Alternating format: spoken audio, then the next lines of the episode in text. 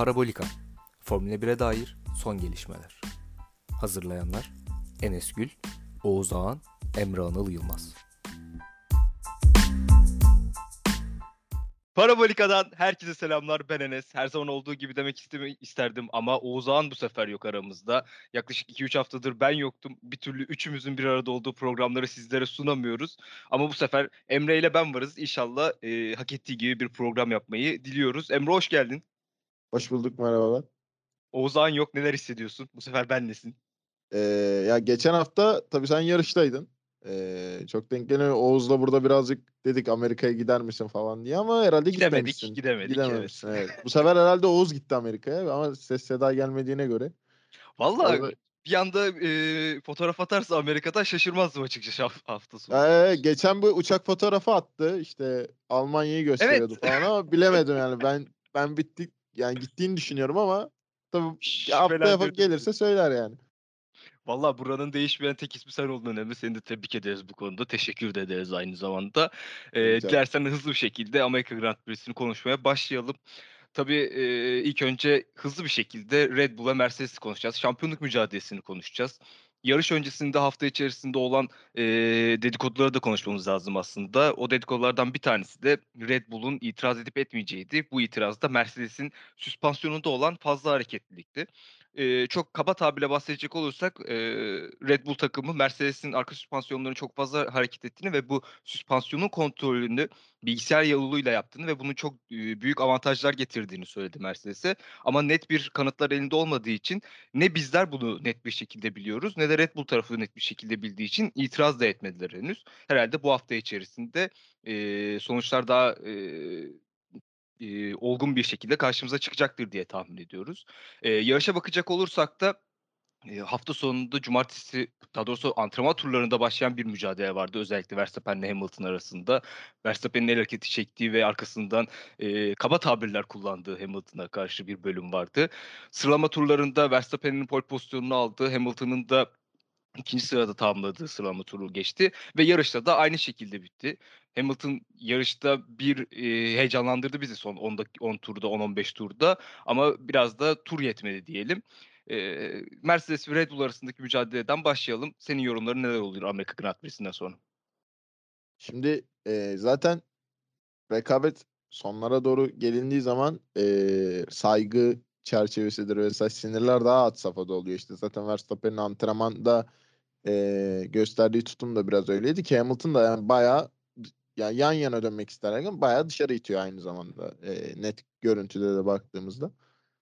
Oradan itibaren gelen bir gerginlikle beraber e, yarış sıralama turları ve yarış başladı diyeyim. Sıralama turlarında şöyle bir e, trik oldu bence. Şimdi Perez antrenmanlarda çok hızlıydı. E, ki bu sezon bence geçen haftaki Türkiye yarışı da e, dahil. Son iki haftada bir tek turlarda da bir gelişim var Perez'de. E, özellikle yarış içerisinde de zaten hep vardı ama Perez'de de bir gelişim olunca Red Bull bu sefer 2'ye 1 oynama şansı yakaladı. Çünkü Bottas'ın cezası vardı ne olursa olsun 5 sıra geriye düşecekti. Bu hafta üzerinde bir şans yakalamış oldular. Ee, sıralamada da zaten 1-3 başladılar. Hani Bottas ee, orada dördüncü, ee, üçüncü olmuştu. Tabii 5 sıradan ekstradan grid cezası aldığı için. Dördüncü olmuştu özür dilerim. 5 sıra grid cezası aldığı için 9'a düştü. Ee, böylelikle Hamilton biraz da geçen seneki Red Bull'u ee, yaşamış oldular 2'ye 1 oynayarak. 2'ye karşı 1 oynayarak. Ama şöyle bir şey var. Ben ee, genel anlamda Mercedes'in özellikle Hamilton'ın muhteşem bir yarış çıkardığını düşünüyorum. İlk pitte bence biraz bir akıl tutulması oldu. Yani ne olursa olsun tamam e, lastikler iyi diyerekten devam etmek istediler ama herkes bir anda içeri gelmişken Hamilton'ı iki tur daha fazladan, üç tur daha fazladan tutmak ne kadar mantıklı bir fikirdi. Onu tam bilemiyorum çünkü özellikle zaten startta e, birinciliği almışken bu avantajı kullanabilme şansı da vardı. Hemen peşine bir pit yaparak undercut denedi Red Bull sonuçta ama hemen karşı pitle daha kısa tutabilirsek tutabilseydi önde de kalabilirdi. Ee, en azından 6 saniyelik bir fark olmazdı. Biraz o 3 turda e, ekstra kalmasıyla 6 saniyelik bir fark ortaya çıktı ilk ilk pit stoplar için. Ee, böyle devam etti. Zaten Verstappen ilk pit'e girdiğinde Perez'i de uzun süre ya da Hamilton'la ne kadar kalabiliyorsa kalmasını istediler ama eee zaten herhalde Verstappen'den bir tur sonra ya da iki tur sonraydı şu an tam hatırlayamadım. Hemen içeri geldi. Onda da bir e, lastik değişimi oldu ve devam ettiler. Yani ikisi tamamıyla Mercedes'i kovalama odaklı bir stratejiye gittiler. Eee, bence Red Bull bu yarışta stratejik olarak iyi şeyler de yaptı. Eee, ama tek bir sıkıntısı var şu noktada. Ya Hamilton'ı bu kadar yani biz nasıl olsa iki kişi izleyerek bu kadar baştan sağma stratejiler de e, izlediğimizi düşünüyorum Red Bull tarafından.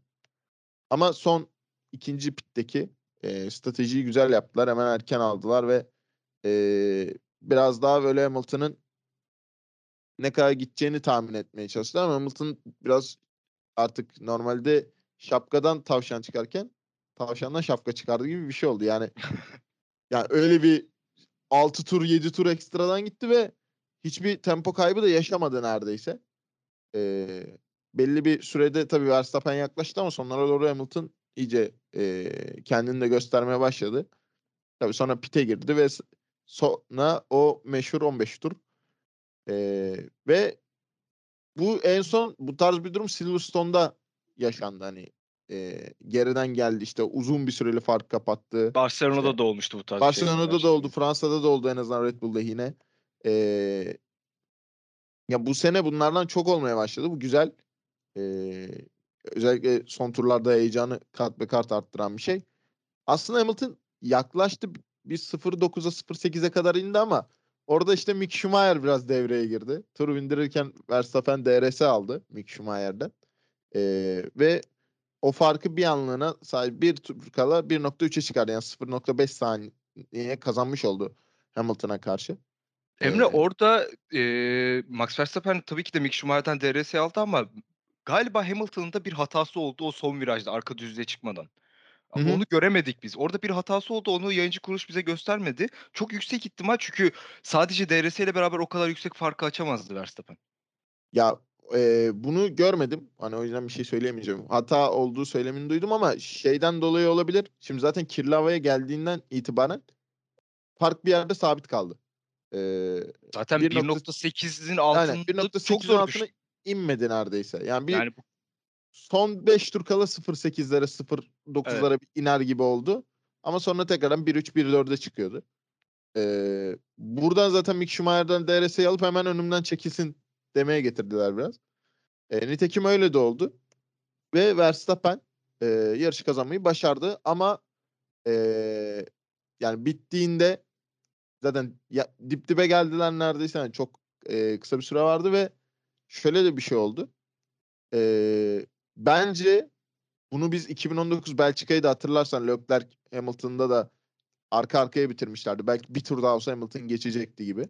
Evet. Ya muhtemelen bir ya da iki tur daha olsa Hamilton Verstappen'i geçecekti. Biraz kumar oynadı aslında Red Bull o noktada. Hamilton'ın eee 7 tur ekstradan gitmesiyle beraber ki Horner'da zaten ben başarabileceğini düşünmüyordum da. Yani herkes bir anda böyle 25 yaş yaşlandım demiş orada. evet evet yani herkes bir anda artık böyle teller eee boşalmaya başladı. Yani bayağı eee, heyecanlı da bir yarıştı. Ben sezonun en iyi en iyi yarışı değil tabii ki ama eee, en iyi 5'lerden birine girebileceğini düşünüyorum Amerika'nın. Ki normalde Amerika yarışları biraz daha sıkıcı geçebilir.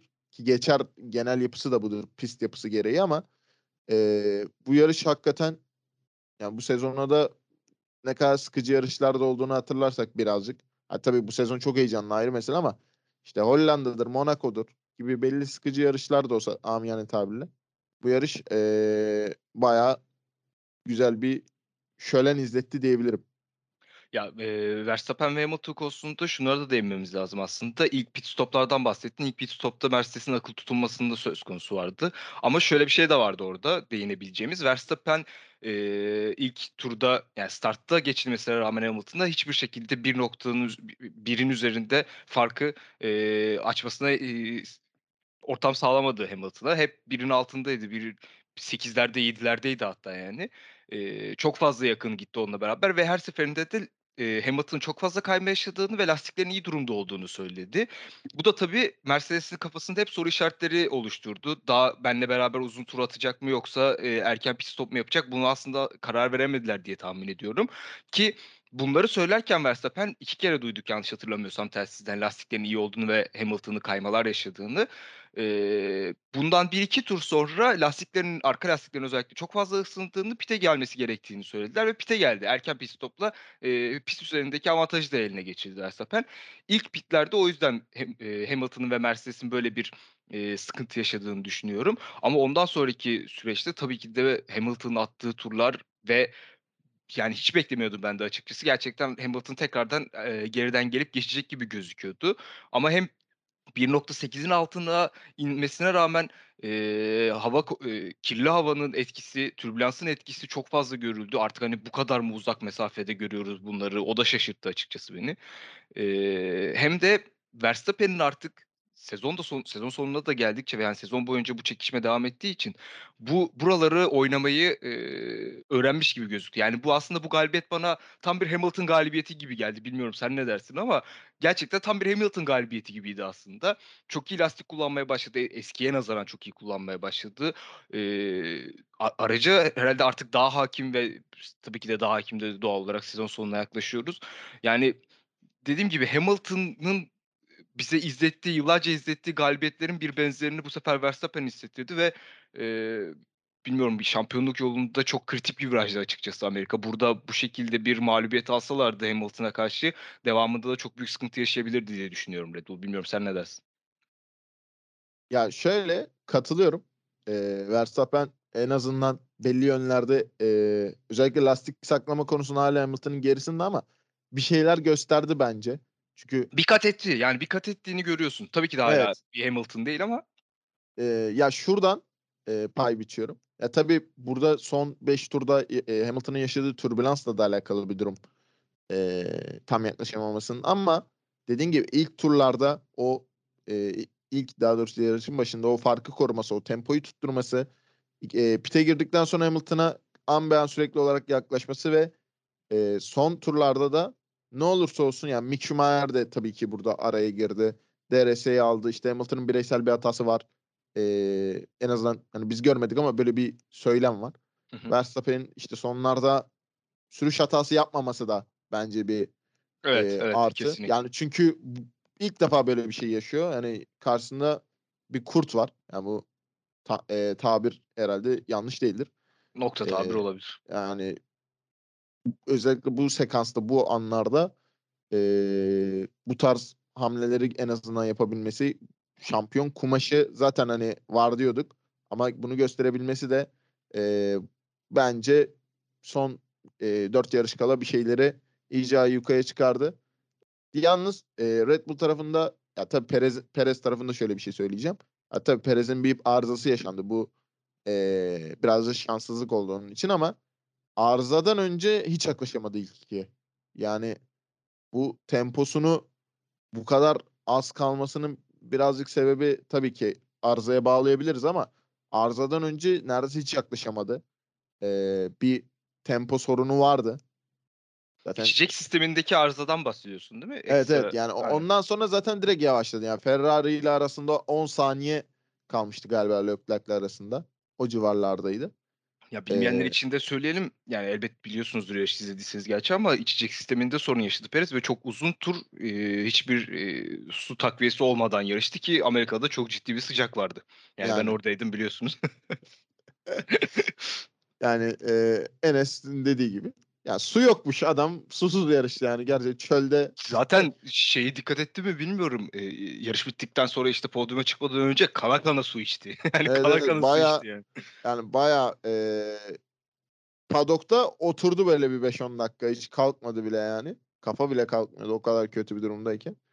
Eee, yani burada içecek sisteminin arızalanması biraz daha, eee, tabii pilotu da bitap düşürdüğü için, eee, tempo bu şekilde kaybetmiş olabilir. Ama, eee, bu birazcık eksi yazabilir tek yönden. Hani ilk 2'ye bir türlü en azından bir yaklaşması gerekebilir. Ama 2 haftadır podyum var. 2 haftadır Sergio Perez bir şekilde, eee, Mercedes'i 2'ye 1 bırakmayı sağlıyor. Ya tabii bunda grid cezaları da bir etken. İki haftadır Mercedes'in çektiği Mercedes motorlarından dolayı yaşanan e, grid cezaları da bir etken ama ne olursa olsun bunu başarabiliyor olması bir şekilde yarış Bu içerisinde veya hafta az kalsın poli alıyordu. Yani Az evet. kalmış. Yani Ya ki bu hafta- hızlı- hızlıydı. Bu hafta genel olarak da iyiydi zaten. Yani Evet, antrenmanlarda sıralamada da falan da iyiydi. Ee, Perez şu an bu, bu haftalık en azından iyi bir iş çıkardı. Geçen hafta da zaten e, konuşmuştuk.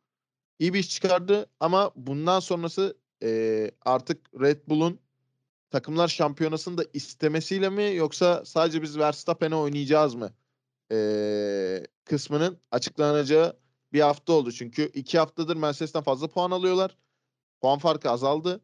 E, yani gitgide de tabii yarış e, yarışlar da bitiyor. 4 hafta kaldı.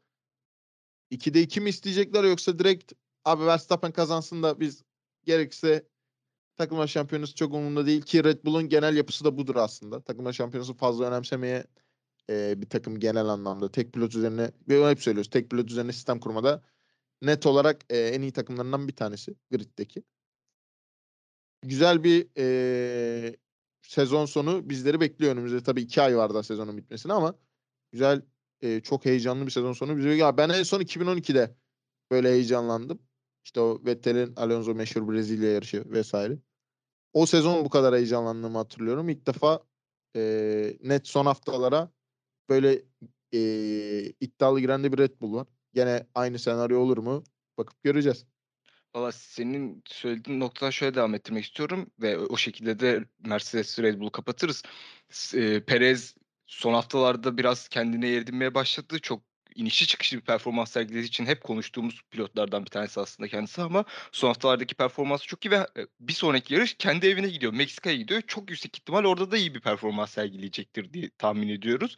Ve e, senin de söylediğin gibi Verstappen'in şampiyonluğu da gitgide yaklaştık, yaklaştığı için Red Bull nasıl bir e, sistem yakalayacağı, nasıl bir sistem izleyeceği merak konusu ve Perez'e ihtiyaçları var bence. Perez'e ihtiyaçları olduğu için de bununla beraber doğru orantıda takımlar e, şampiyonasında da e, çifte puanları almaya yakınlar gibi gözüküyor. Tabii ki de Bottas da e, bu, bu haftaki cezasından dolayı, grid cezasından dolayı alt sıralarda kaldı ama sonuçta Perez'in de artan bir performansı ve e, şampiyonluğa gitgide daha da yaklaşan ve yaklaşırken de Perez'e de bir bir o kadar da ihtiyacı olan Verstappen var.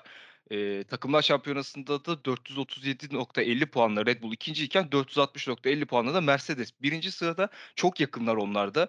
Eee, iki yarışta değişebilecek bir puan sıralaması var. Eee, bakalım merak ediyorum açıkçası. Son çok kısa da bir eee, Bottas'a değinelim. Bottas grid cezasından dolayı eee yarışa 9. sırada başladı. 7. sıra eee, 7. sırada pardon 6. sırada tamamladı. Eee, hem Sainz'i hem de Norris'i geçti orada. Eee, Bottas'ın performansına da çok kısa değinelim. Ardından McLaren'le Ferrari'yi konuşalım. Ya Bottas'ın e, genelde böyle bir sıkıntısı hep var işte. Geriden kalktığı zaman bir türlü yükselememe problemi. Gene bu yarışta da baş gösterdi.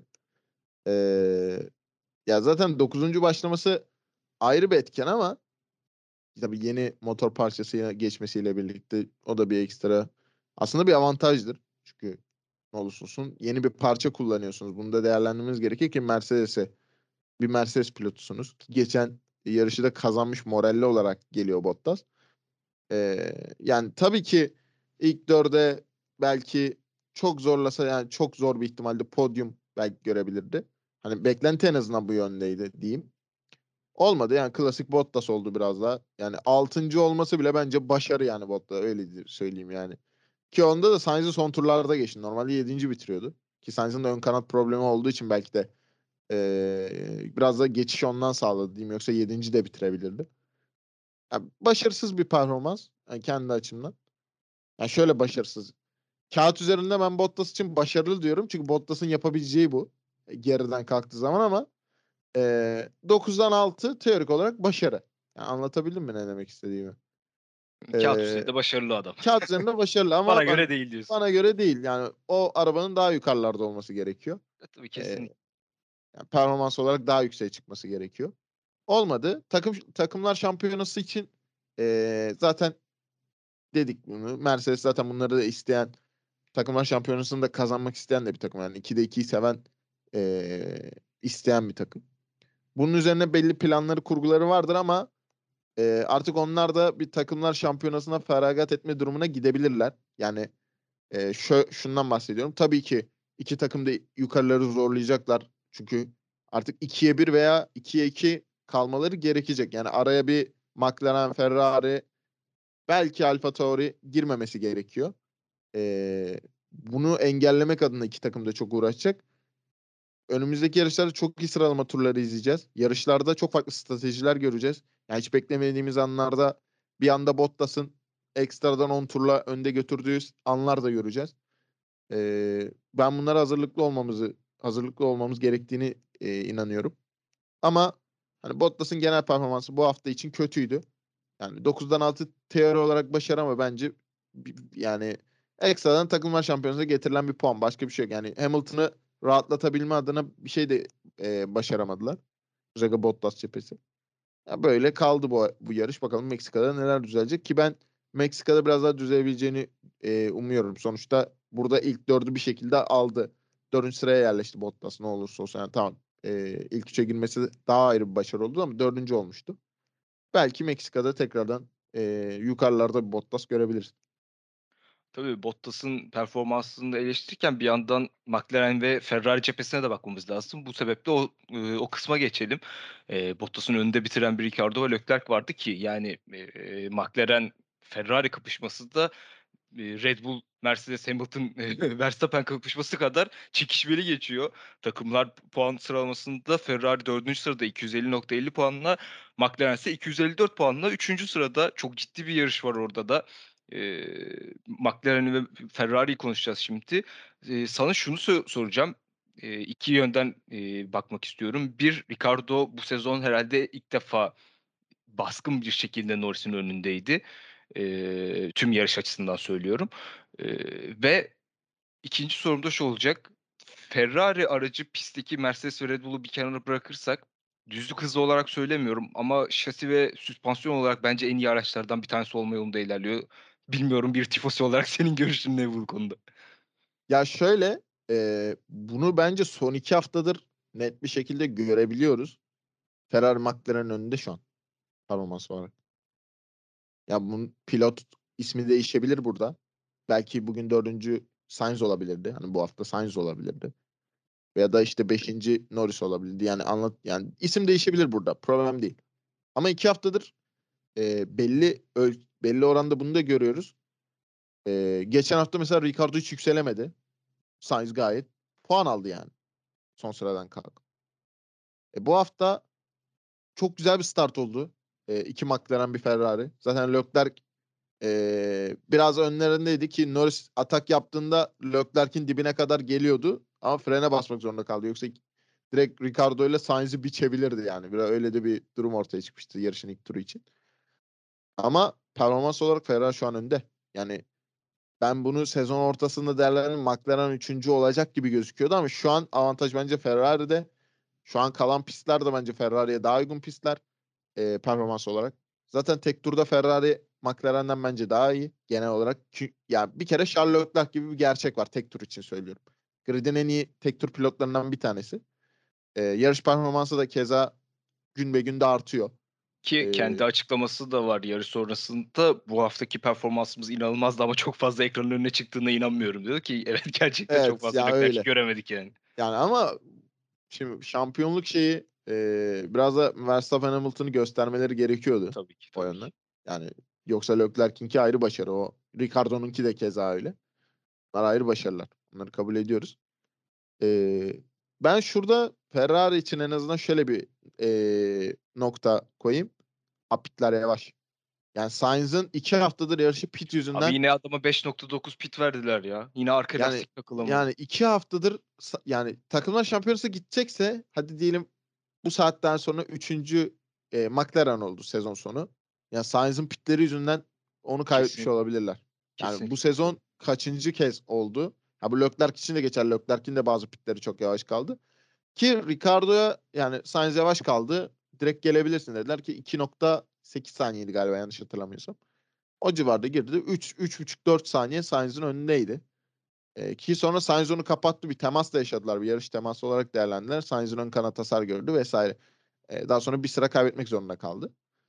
E, yani buradan da aslında bir pay çıkartabiliriz. Yani Sainz o farkı aynı tur lastik hatta Ricardo bir tur daha yeni lastikle bu farkı kapatabiliyor. Geçiş yapma e, fırsatı sağlıyor. Geçiş yaparken temas yaşıyor. Belki de geçiş yaptığını varsayalım. Hani e, ki yapmış oluyor. Yani tempo olarak bir şekilde iki araç da yaklaşabiliyor ve McLaren'den kopabiliyorlar. E, bir şekilde. Çünkü Sainz Norris'ten de hızlıydı. Yani Norris hiç görmedik neredeyse. Yarış e, boyunca. Ya ben iyi bir Ferrari e, izliyoruz iki haftadır özellikle. Ki Leclerc zaten dördüncülüğe abone oldu yani bunu artık söylemekten yoruldu. Her yarış ya podyum bitiyor. İlk haftalarda Norris hep oradaydı. Şimdi Leclerc Evet orada. aynen tam ona değinecektim. İlk, ilk yarısı diyelim hatta Formula Evet, 1'in ilk yani yarısı sezon- Norris sezonun yarısından sonra Leclerc oraya talip oldu. O şekilde Yani- gidiyor şu an. e, bu bile aslında üçüncülük yarışının McLaren Ferrari e, tarafının ne kadar yön değiştirdiğini de gösteren bir durum aslında. E, sürekli olarak Ferrari'de Leclerc oralara geliyor. Bu güzel. E, iyi bir toparlanma evresi diyeyim Ferrari için. Ama tabii ki e, şu an bence %50-50'ye geldiler üçüncülük için. Ne kadar 4 puanlık bir avantajı olsa da McLaren'in. İyi de bir e, üçüncülük savaşı da izliyoruz. Yani. Ya bu sezon harbiden çok eğlenceli ve çok çekişmeli. Ben Ferrari şu an için e, üçüncülük olarak yarış performansı olarak da önde görüyorum. E, bu yönden hani iki haftadır. Hatta Rusya'da da aslında e, Leclerc o yağmur durumunu iyi değerlendirebilseler diyeyim Ferrari olarak belki önde olacaklardı McLaren'den. Ee, bu tarz durumları çözmeleri de gerekiyor işte pit stratejileridir vesaire. Yani özellikle pit e, sürelerinin biraz daha azaldığı takdirde Ferrari'yi çok daha iyi göreceğiz. McLaren cephesinde de Norris çok sönük kaldı bu hafta. Ee, Rusya'dan sonra bence çok isteneni verememeye başladı bu kendi düşüncem. Orada artık herhalde bir psikolojik olarak bir yıpranmam olduğu ya da başka bir şekilde mi bilmiyorum ya da araç ayarlarını pistlere mi uyum sağlayamıyor artık e, buralar yoruma açık bir konu. Ricardo da zaten bu hafta Amerika'nın biraz e, öne çıkan yıldızı oldu işte araç kullandı ekstradan işte live verilerde e, cosplaylerde yer aldı. E, eğlence tarafında da çok ön planda. Yarışta da biraz ön plana çıktı. E, genel yarış itibariyle de güzel de performans gösterdi aslında e, McLaren'e ayakta tuttu diyebiliriz o yönden. Yani e, genel olarak güzel bir üçüncülük savaşı izleyeceğiz. E, ben şu an Ferrari yönde görüyorum. Bu sezon başında McLaren'di benim fikrim ama şu an için Ferrari yönde görüyorum. Sadece tek sıkıntı pit sürelerinin azalması. Pit süreleri azaldığı takdirde yarış temposu Ferrari'nin çok iyi ki Perez'le yani ne olursa olsun tamam bir sıkıntısı vardı ama aynı tempoda gitmeyi başardılar belli bir süre. Bu Rusya'da e, Leclerc Verstappen'in arkasına hiç kopmamıştı hatırlarsan. E, bu tarz durumlarda mevcut. Yani çok iyi e, bir Ferrari görüyoruz şu an. Sezonun sonlarına gelmesi tabii biraz daha üzücü oldu benim adıma ama e, bunları görüp izleyebilmek de geçen seneden sonra özellikle çok büyük başarı. Kesinlikle katılıyorum. Şu noktadan devam edelim. Yarış sonlarına doğru Sainz'la Ricardo'nun e, bir teması vardı ki bu tarz temaslarda ceza çıktığını çok kez gördük aslında sezon boyunca. Ama bir inceleme veya bir ceza da çıkmadı. O temasla ilgili senin düşüncelerin neler? Ben yani Ricardo'nun bir ceza alacağı, alacak galiba diye bir düşünmüştüm ama hiç inceleme bile gelmedi orada. Senin düşüncelerin neler bu konuda? Ya orada bir tekerlek tekerleğe yan yana geldiler. Evet işte Sainz bu kirli bir hamle yani bilerek yaptı dedi. Ee, ya şu- ben şu yönden sadece biraz e, bir flashback atacağım hemen hızlı. Avusturya yarışını hatırlayalım Ricardo'nun. Çimenden gidip arkadaki pilotu toprak fırlattığı sahneleri böyle hatırla. Bilerek yapıyor diyorduk. Yani bilerek yapıyor diyorduk. Bu bence onlardan bir tanesiydi. Biraz fazla sert savundu. Tamam bir yarış teması. Ben e, ya ceza çıksa niye çıktı demezdim ama Kesinlikle. ya biz öyle bunu düşünüyorum. geçen hafta Oğuz'la da tartıştık. İşte Sainz Vettel durumu. İşte Sainz Vettel ceza çıkmalı mı e, konusunda. Yani çıksa da çıkmasa da bir şey diyemezsin diyorduk ki öyle. E, biraz Sainz'ın da bu noktada yarışını bitirmiş oldu. Bir sırada kaybetmesine olanak sağladı. E, ya yarış teması ama ha, Ricardo'nun ben bilerek yaptığı kısmında tabii yo- biz niyet okuyamayız buradan. Ha, Sainz'ın e, dediğine göre bir şey söylüyorum şu an. E, ya bilerek yaptığı konusuna %50-50 diyorum ben. Yani yapmış olabilir. Çünkü Ricardo'nun bu tarz trikleri var. Bu tarz e, taktikler deniyor savunmada veya e, atağa geçerken. Bu da onlardan bir tanesiydi. Ama e, yani ceza çıkmaması da bir şey yok. Valla E, ben de biraz teması olarak değerlendirildi yani. Biraz yarış çizgisinden kendini dışarı çıkardı gibi gördüm ama e, FIA'nın kararı bu şekildeydi. E, o zaman ekleyecek bir şeyin yoksa McLaren Ferrari cephesini de kapatıp e, günün iyi pilotlarından bir tanesi Tsunoda'ya da çok kısa değinmek istiyorum. Yumuşak hamurla başlayan iki pilottan bir tanesiydi. Bir de Carlos Sainz'dı Tsunoda ile beraber. Sainz e, hafta sonu 5. başladı yarışı 7. tamamladı. Geriye düştü yumuşak hamurla başlayan pilotlardan bir tanesi olarak. Diğeri de Sunoda. O da 10. başladığı yarışı 9. bitirdi. İyi bir yarış ortaya koydu. E, Bottas'la da çekişmeleri güzeldi. Sunoda'nın performansı hakkında ne dersin bu hafta sonunda? Ya bir kere ben Q3'e kalacağını hiç beklemiyordum. Genel e, hafta başı itibariyle. E, yumuşak hamurla e, çıkarttılar Q2'de ki olması gereken de oydu. Yani Snowda'nın genel olarak bu sezon temposu sürekli olarak değiştiği için en azından yumuşak hamur verelim bir şekilde kalsın içeride diye baktılar. Nitekim öyle de oldu. E, bence çok iyi bir yarış sergiledi. Yani genelde Ki Türkiye'de Tsunoda- değildi. Sunoda Evet, Türkiye'de yarış- değildi yani iki, iki haftadır bir gelişim var ve Snow'da sürekli olarak hani yukarıda başladığı zaman geriye düşebilen bir pilot. Evet. Bir anda puan dışına çıkabiliyordu. Biz ne olduğunu bile anlamıyorduk. Bu sefer eee, en azından ilk onda kalmayı bir şekilde başardı. Eee Alfa Tauri özellikle Gazli yarış dışı kalmışken eee, bir puan getirmeyi başardı en azından. Eee, o yönden bir artı. Bakalım Sunoda şimdi bence eee, takımlar şampiyonası için de bu geçerli. Şimdi şöyle bir durum var. Alfine'le beşincilik savaşı veriyorlar. Arada 10 puan var. Artık e, Esteban Ocon'la Alonso'nun sürekli olarak bir istikrarını düşünürsek ki bu- hafta ikisi de yarış dışı kaldı. Orada birazcık da şanssızlık da faktör oldu. E, zaten Alonso'ya da geliriz birazdan. Burada artık Snowda'nın da biraz el atması gerekecek. Yani sürekli olarak Gazli bir yere kadar getirebiliyordu. Bir yere kadar getirdi. Yani Gazli'den bunu bekleyebiliriz en- en fazla. Yani şöyle hemen bir eee, açıklamayla zaten şöyle bir kıstasla hemen durum anlaşılacak. Gazli 74 puan, Sunoda 20 puan şu an. Fernando Alonso 58, Ocon 46 puan. Ya Ocon'un ekstra bir Macaristan galibiyeti var. Yani bunu eee, bir nasıl söyleyeyim, standart sapma olarak görebiliriz. Ama sonuçta birbirlerine yakınlar. 12 puan fark var biriyle, arasında. biriyle arasında el- 50 puan fark, 54 puan fark var. Eee, burada artık Sunoda'nın da biraz daha devreye girmesi gerekiyor.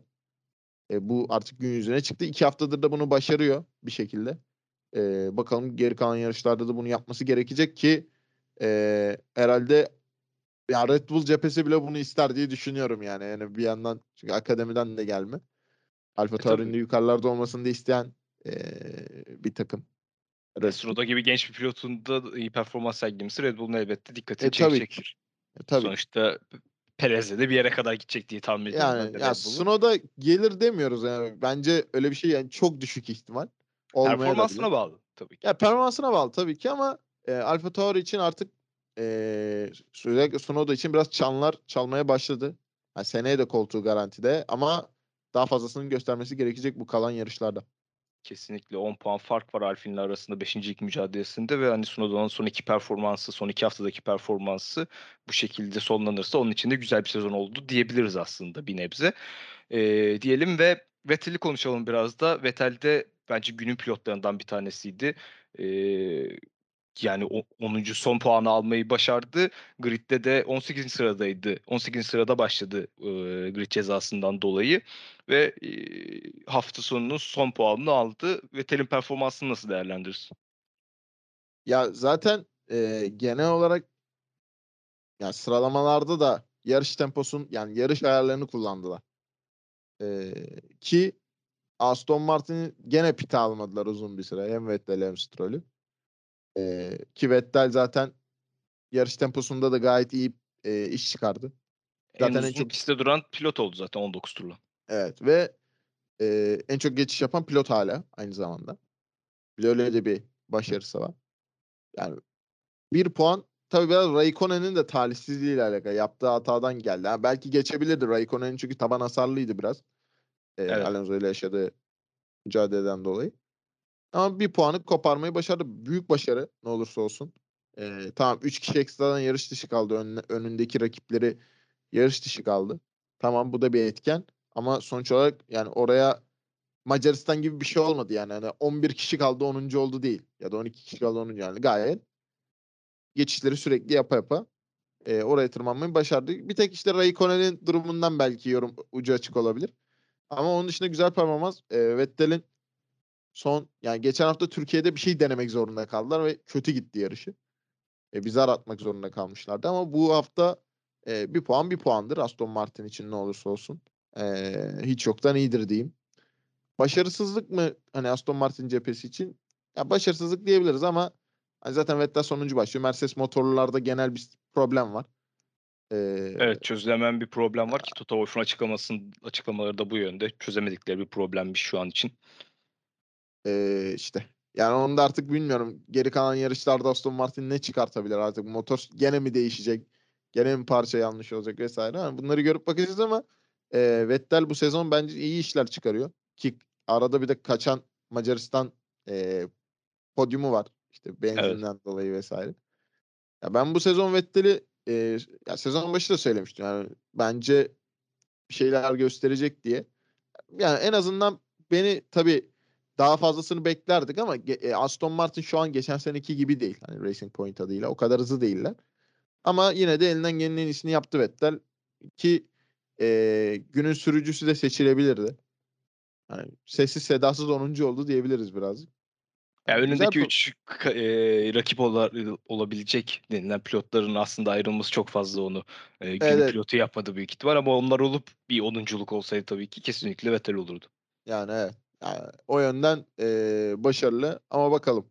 Yani Meksika'yı Aston Martin'e çok uygun mu onu bilemiyorum şu an. Ya bence o kadar olmayabilir ama Yani çok Ee, ekstra bir şey olmadığı sürece Aston Martin'i izlemeyiz gibi duruyor. evet evet. Yani bir. Azerbaycan gibi bir şey olmazsa çok Aynen, zor gerçekten. Aynen öyle. Ee, o zaman son konumuza ve son takımlara geçelim. Ee, Alfin ve Alfa Romeo arasında, Kimi Räikkönen ve Giovinazzi arasında geçen olaylar. Yani FIA ile bir türlü uyuşamadı Alfin. Alonso'nun da sistemleri çok fazla oldu ki iki pilotu da Alfin'in e, yarış dışı kalmak zorunda kaldı. Ee, iki olayı da konuşalım. Hem Alonso ile Räikkönen ardına Giovinazzi ile yaşadığı olay ve Alfin takımının FIA'da Michael'la e, konuşmaları nasıl değerlendirsin noktayı? Aa, tam komedi ya. Ya şimdi şöyle bir şey var orada. Şimdi üç kere birbirlerine ya verdi herkes. Yani hem. Alfa Romeo tarafı hem Alpine tarafı. Şimdi Raikkonen'le Alonso temas yaşıyor. Ee, Raikkonen'in taban parçaları kopuyor. Zaten gördük. Ee, ki Raikkonen'in zaten genel e, araç görüntüsüne baktığımızda da taban yani sürekli olarak bir çizikler var. Böyle bir kopan parçalar var yani orada görünüyor. Sonra Alonso işte yerimi neden geri vermiyorlar? Buna bakacak ne var ki falan. Sonra Alpine tarafı FIA'ya gidiyor. İşte pist dışından geçiş serbest mi diye soruyorlar ki Raikkonen'in iki tekeri Apex'in üstünde ilerliyor. Yani aslında pist içinde geçmiş sayıyor. Evet, Ee, bence de yani orada bir sorun yoktu zaten. Ee, yani Giovinazzi'nin geçişi gibi değildi en azından. İşte pist dışından geçmek serbest mi? İşte hayır değil. Raikkonen'e serbest galiba diyorlar. Yani bir de orada bir kinayeli bir soru. Hayır hiç kimseye değil diyorlar işte. Michael orayı- ona cevap verdi. Hayır ona da değil diyor. Aa, yani baya orası ayrı komedi zaten böyle. Yani, baya komik bir durum yaşandı ki ben baya eğlendim yani ona. Neyse sonra e, Giovinazzi'yi geçti Alonso. Sonra işte gerini geri ver. İşte böyle geçiş yani hatalı geçti. Dışarıdan geçti. Şimdi orada da niye veriyorum dendi. Sonra Giovinazzi geçerken o da pist dışından geçti. Ki bu yarışta çok fazla pist dışına çıkıldı. Yani çok fazla uyarı da geldi zaten. E, pist dışına çıktı bu sefer Giovinazzi yerini geri ver dediler. O da işte itiraz istemiyorum yerini geri ver. Yani üç kere yer değiştirildi ya. Hani en azından talepte bulunuldu. Ki zaten sonra Alonso eee, yarış dışı kalmak zorunda kaldı. İşte arka kanat kırıldı dedi. Ama bundan eee, bunu sebep gösterdiler ama Alonso iyi- bu arada puan alabilirdi. Yani iyi de bir yarış temposu vardı. Çünkü Giovinazzi'ye yer verdikten sonra tekrardan bir yakaladı eee, aynı zamanda. Evet onu da Ya- göremedik ama arka kanadında bir kırık olduğu söylendi. Evet direkt içeri aldılar İçten bir şey mi acaba? Çünkü hani herhalde dışarıdan gözüken net bir şey olsaydı kameralara yansırdı diye tahmin ediyorum. Gözükmediği için hani bizim göremediğimiz açılardan mı acaba bir kırılma yaşadı diye tahmin ediyorum. Yani olabilir. Ee, direkt zaten içeri aldılar dediğin gibi. Ya o yönden bayağı komikti. Yani ben uzun zaman sonra bu kadar böyle Michael Massey'i kinayeli sorup Raikkonen'e serbest galiba ya. Böyle tam türkü söylüyor. Güzel alttan kinayeli köşeye sıkıştırmalı bir itiraz. Ya ya- yakın dönemde bir de bunun hani biz örnek veriyorum haberlerden öğreniyorduk işte ya da sonradan açıklamalar geliyordu. Ee, işte niye böyle oldu falan hani örnek veriyorum. Evet yarış Ya da- sırasında ilk ya- defa böyle gördük herhalde. Yani ya da Drive to Survive'da görüyorduk ama yarış içerisinde bu kadar böyle hem stresli hem ikisinin de birbirini artık böyle say- saydırdığı diyeyim. Artık kibar e, biraz argo oldu ama böylesine güzel e, kaos yani çok eğlendim ya. O 5-10 turluk sek- anlar çok iyiydi böyle. Bayağı hoşuma gitti yani. Umarım sürekli olarak Alpine ile Alfa Romeo arasında böyle şeyler yaşanır ya. FIA ile konuşmaları daha çok e, ön plana Evet evet. Daha keyifli olabilir pro işe Evet, girip. evet, yani o muhteşemdi ya. Yani geçiş yani dışarıdan geçiş serbest mi diyorlar? Yok diyor. E, Raikkonen'e serbest galiba diyor. Yani. O muhteşem ya. Çok güldüm ona. E, Raikkonen'in de bir hatasından dolayı alabileceği belki de bir puanı e, kaçırmış oldu. 13. sırada bitirdi. Alfinler DNF oldu. iki pilotuyla beraber. Gazli de yarışın bir diğer e, yarış dışı kalan pilotlarındandı. Emre o zaman ekleyecek bir şeyin yoksa ağızlarına sağlık. Teşekkür ederim. Ben teşekkür ederim. Ee, artık iki hafta sonra Meksika Grand Prix'si ile bu heyecan devam edecek. Son 5 yarış Meksika, Brezilya, Katar, Abu Dhabi ve son olarak da Bahreyn yarışıyla Formula 1 2021 sezonunu bitireceğiz. Nasıl bitecek açıkçası gerçekten çok merak ediyoruz. Şampiyonluk yarışı harika. Takımlar mücadelesi harika. Dördüncülük, beşincilik, üç, pardon üçüncülük, dördüncülük, beşincilik, altıncılık da aslında çok e, yakın ve çok keyifli geçiyor. Son 5 yarış nasıl sonuçlanacak biz de sizler kadar merak ediyoruz diyelim. Ve bizi dinlediğiniz için teşekkür ederiz. İki hafta sonra Meksika Grand Prix'sinin ardından tekrar görüşmek üzere. İnşallah